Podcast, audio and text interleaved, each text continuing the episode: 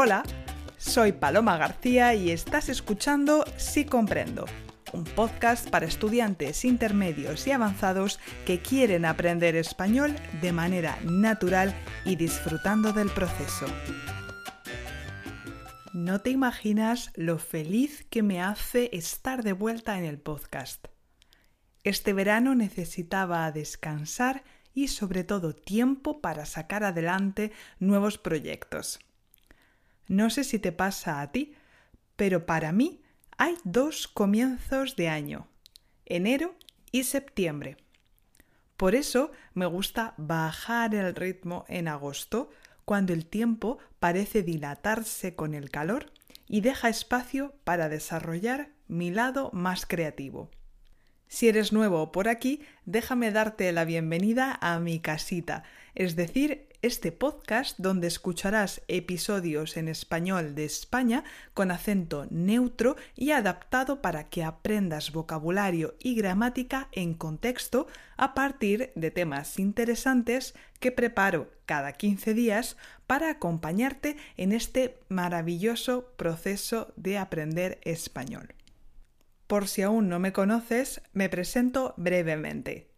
Me llamo Paloma, soy española y enseño español en Francia desde hace unos años. Para saber un poco más de mí, te invito a escuchar el primer episodio de este podcast. Si ya eres miembro de esta familia desde hace algún tiempo, gracias por tu fidelidad. En esta temporada verás algunos cambios en la estructura del podcast para hacerlo más comprensible y provechoso para ti. ¿Qué te parecen el nuevo logo y la nueva carátula? Me encantaría que me dieras tu opinión. Tengo muchas sorpresas preparadas para esta vuelta al cole, pero te las iré desvelando poco a poco. Quédate hasta el final del episodio porque te contaré en qué consiste la primera de ellas y estoy segura de que va a interesarte. ¿Y tú? ¿Qué tal has pasado estos meses de verano? ¿Has podido viajar a pesar de la situación actual o te has quedado en casa disfrutando de los placeres cotidianos? Muchos de los miembros del grupo de Facebook de Sí Comprendo me cuentan que este verano han comenzado a estudiar español para viajar. Si eres de los que han comenzado a escuchar el podcast hace poco, te habrás dado cuenta de varias cosas. La primera, que comprendes más de lo que piensas. La segunda, que consumir contenido comprensible en español te ayuda a enriquecer tu vocabulario sin darte cuenta mientras viajas en coche o paseas por la montaña. La tercera, que probablemente ahora te estás planteando cuál es la mejor opción para pasar de la fase de comprensión a la fase de expresión. Si este septiembre has decidido pasar por fin a la acción para lograr tu sueño de hablar español, tienes que escuchar este episodio porque veremos las alternativas que tienes para aprender español por tu cuenta o bien en grupo. Dos, te daré mi opinión honesta para que seas tú el que decida qué opción se adapta mejor a ti. Y tres, terminaremos con tres consejos para que llegues a la línea de meta con la sensación de haber cumplido tu propósito. Pero primero, veamos tres expresiones que te ayudarán a comprender mejor el episodio. La primera es sacar adelante. Déjame ponerte un ejemplo. Sin tu ayuda es imposible que saque adelante este proyecto. Sacar adelante significa desarrollar, llevar a término una idea. La segunda es trabajar por tu cuenta. La he utilizado para decir que puedes aprender español solo, sin ayuda externa, siempre y cuando estés muy motivado. La tercera y última expresión es llevarte un chasco o llevarte un buen chasco. Por ejemplo, cuando vi que mi equipo había perdido el partido, me llevé un buen chasco. Es un sinónimo de decepcionarse por algo. En mi blog te dejo la explicación de tres expresiones más, así que te espero allí si quieres sacar el máximo partido a este episodio. Ahora sí, prepárate porque empezamos.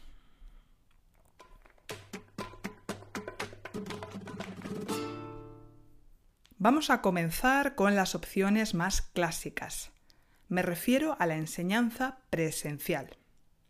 La primera opción que tienes para aprender español es apuntarte a clases grupales de idiomas. Si vives en un pueblo quizás no exista, pero es muy probable que sí lo ofrezcan en la ciudad más cercana. Muchas asociaciones o instituciones públicas como la Université Populaire en Francia, ofertan clases de idiomas colectivas a un precio simbólico. También existen academias que ofrecen este servicio.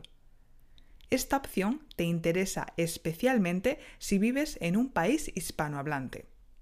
Por ejemplo, en ciudades como Madrid o Barcelona, la oferta de academias de español para extranjeros es inmensa. ¿Y qué pasa si no encuentras clases presenciales en grupo? Pues no te preocupes, porque hoy en día, gracias a Internet, puedes aprender español desde donde quieras sin necesidad de desplazarte gracias a las clases de conversación grupales en línea. En segundo lugar, tienes una alternativa que ha ido tomando fuerza en los últimos años, sobre todo en su modalidad online. Me refiero a las clases individuales. Tradicionalmente se han asociado a las clases particulares que los jóvenes reciben cuando tienen dificultades en la escuela.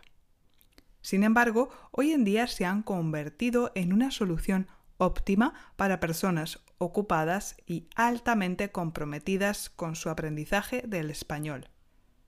Si buscas en tu ciudad, seguro que encuentras algún profesor de español que se desplace a domicilio, aunque a menudo son estudiantes que están de paso y con poca formación específica en enseñanza de español a extranjeros. Si no, la tendencia más potente en la actualidad son las clases privadas en línea. Existen numerosas plataformas donde poder contactar con un tutor de español privado y muchos profesores han lanzado su propio negocio de clases en línea para ofrecer un servicio más personalizado. Es muy importante que conectes con ese profesor y que confíes en su metodología para que el aprendizaje sea efectivo. De hecho, si te gustaría tomar clases de conversación online conmigo, voy a abrir plazas próximamente. Así que, si te interesa, visita mi página web www.sicomprendo.net para más información. Por último, puedes estudiar español de manera autónoma, con métodos tipo Asimil o con aplicaciones tipo Duolingo. El estudiante trabaja por su cuenta desde casa sin ningún tipo de orientación, pero adapta su aprendizaje a su personalidad intereses y disponibilidad. Ahora vamos a ver las ventajas e inconvenientes de cada alternativa.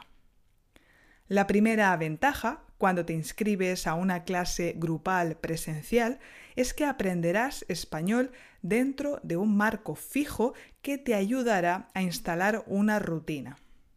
Tendrás dos o tres días fijos en los que sí o sí estudiarás español. Además, tendrás una excusa para salir de casa y conocerás a otros estudiantes con tu mismo nivel y motivaciones. Esta opción es estupenda para personas menos autónomas que necesitan una motivación externa para de alguna manera obligarse a estudiar español. También es muy buena para personas que descubren el idioma y necesitan comprender más que expresarse, o para personas que ya tienen un buen nivel pero necesitan perfeccionar la gramática o trabajar la comprensión para pasar un examen oficial o simplemente por gusto. El mayor inconveniente que yo le veo a esta alternativa es que en este tipo de clases tendrás pocas ocasiones de hablar en el idioma. A menudo, aunque no siempre, la metodología de las clases colectivas suele ser más tradicional.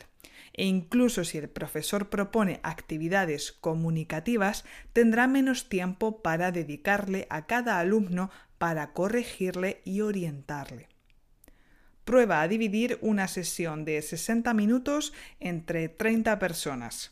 ¿Cuánto tiempo efectivo de conversación le toca a cada uno? ¿Piensas que con dos minutos semanales de conversación serás capaz de comunicarte eficazmente? Las clases individuales, tanto presenciales como online, son la mejor solución si tienes poco tiempo para alcanzar un objetivo. Por ejemplo, si tu empresa te traslada a un país hispanohablante y tienes pocos meses para aprender el idioma o si necesitas preparar un examen oficial. También es una opción estupenda para personas más tímidas que quieren ganar seguridad al comunicarse en español o bien que tienen un horario incompatible con las clases colectivas contratar clases individuales en línea es la opción que te hará sentir que mejoras tu español a velocidad de crucero, pero es también la opción más cara. Eso sí, si puedes permitírtelo, te aseguro que será una de las mejores inversiones que hagas. Podrás aprender a tu ritmo, en el horario que mejor te venga y hablando de temas que te interesan. Tu profesor podrá dedicarse exclusivamente a ti para corregir tus errores y hacerte progresar más rápido en función de tus necesidades. El aprendizaje autónomo es la opción más difícil de todas, porque te voy a recordar una verdad incómoda. Cuanto menor es tu inversión económica, menor es tu inversión en tiempo. Muy poca gente tiene la autodisciplina suficiente para aprender un idioma por su cuenta. Si eres una persona curiosa que ya ha aprendido otros idiomas y que dispones de bastante tiempo, entonces te animo a recorrer el apasionante camino del aprendizaje autónomo.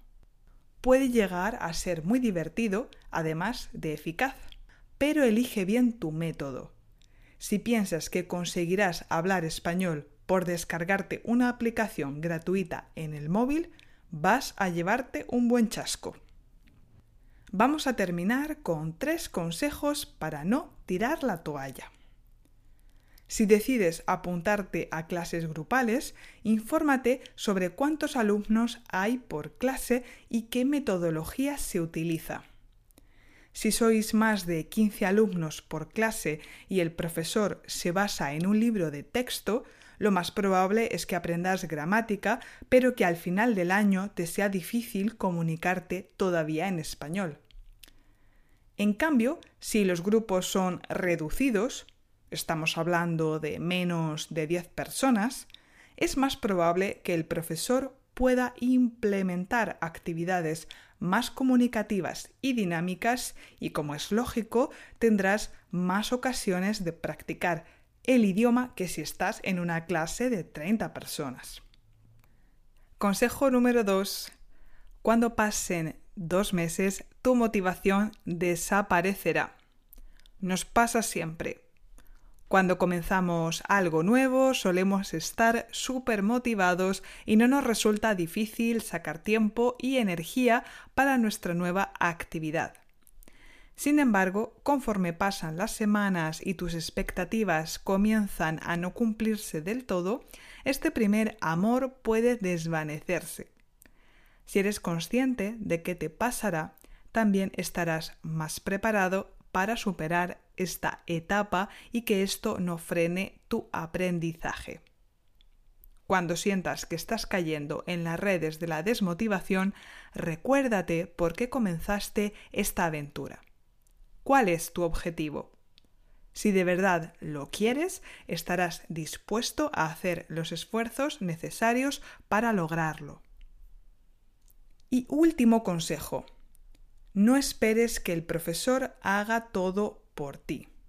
Independientemente de si contratas clases individuales o colectivas, tú eres el único responsable de tu aprendizaje. Si estás en clases grupales, quizás la metodología del profesor no se adapte 100% a tu estilo de aprendizaje, pero no por eso es ineficaz. En lugar de refunfuñar, bloquearte y dejar de ir a clases, habla con tu profesor y propone de manera educada alguna actividad que piensas que puede ayudarte más. En clases individuales es menos frecuente que ocurra, pero ten la confianza suficiente con tu profesor, solo buscamos que nuestros alumnos progresen. Y la mayoría estamos dispuestos a probar cosas nuevas si eso ayuda a nuestros estudiantes. En cualquier caso, sé proactivo. No esperes a que te den todo hecho. Además de tus clases de español, busca recursos para practicar el idioma cada día. Escucha música o podcast en español, mira series que te gusten o descarga alguna aplicación como HelloTalk para encontrar nativos con quien practicar español. Estos pequeños gestos te ayudarán a ver más y mejores resultados y sobre todo a mantenerte motivado. En conclusión, eres tú el que tiene que elegir cuál es la mejor alternativa para aprender español. Eso dependerá de tu disponibilidad, de tus necesidades y de cuánto estés dispuesto a invertir en tu aprendizaje. Elijas lo que elijas, lo fundamental es que seas activo y que, además de las clases, incluyas el español en tu día a día de la manera que más te guste. Ahora puedes terminar aquí el episodio o puedes escribir un comentario en tu aplicación de podcast, en el blog o en mis redes sociales para practicar de manera activa este vocabulario que has aprendido. Porque recuerda que escuchando aprendes, pero practicando fortaleces. Encontrarás todos los enlaces al blog, al grupo de Facebook y a mi cuenta de Instagram en la descripción del podcast. Por último, y si te apetece sacar el máximo partido a este episodio, puedes convertirte en Patreon. A cambio, obtendrás la transcripción de este y otros episodios, así como actividades interactivas para practicar desde tu teléfono móvil, entre otras super recompensas que he preparado para ti. ¿Aún no sabes cómo funciona Patreon? Entonces únete al grupo de Facebook o sígueme en las redes sociales para no perderte el lanzamiento de la página próximamente.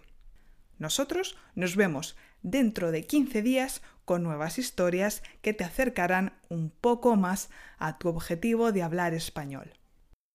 Y eso es todo. Si te ha gustado el episodio, suscríbete y déjame una evaluación positiva en tu aplicación de podcast favorita. Gracias por hacer que este proyecto tenga sentido. Cuídate y hasta pronto.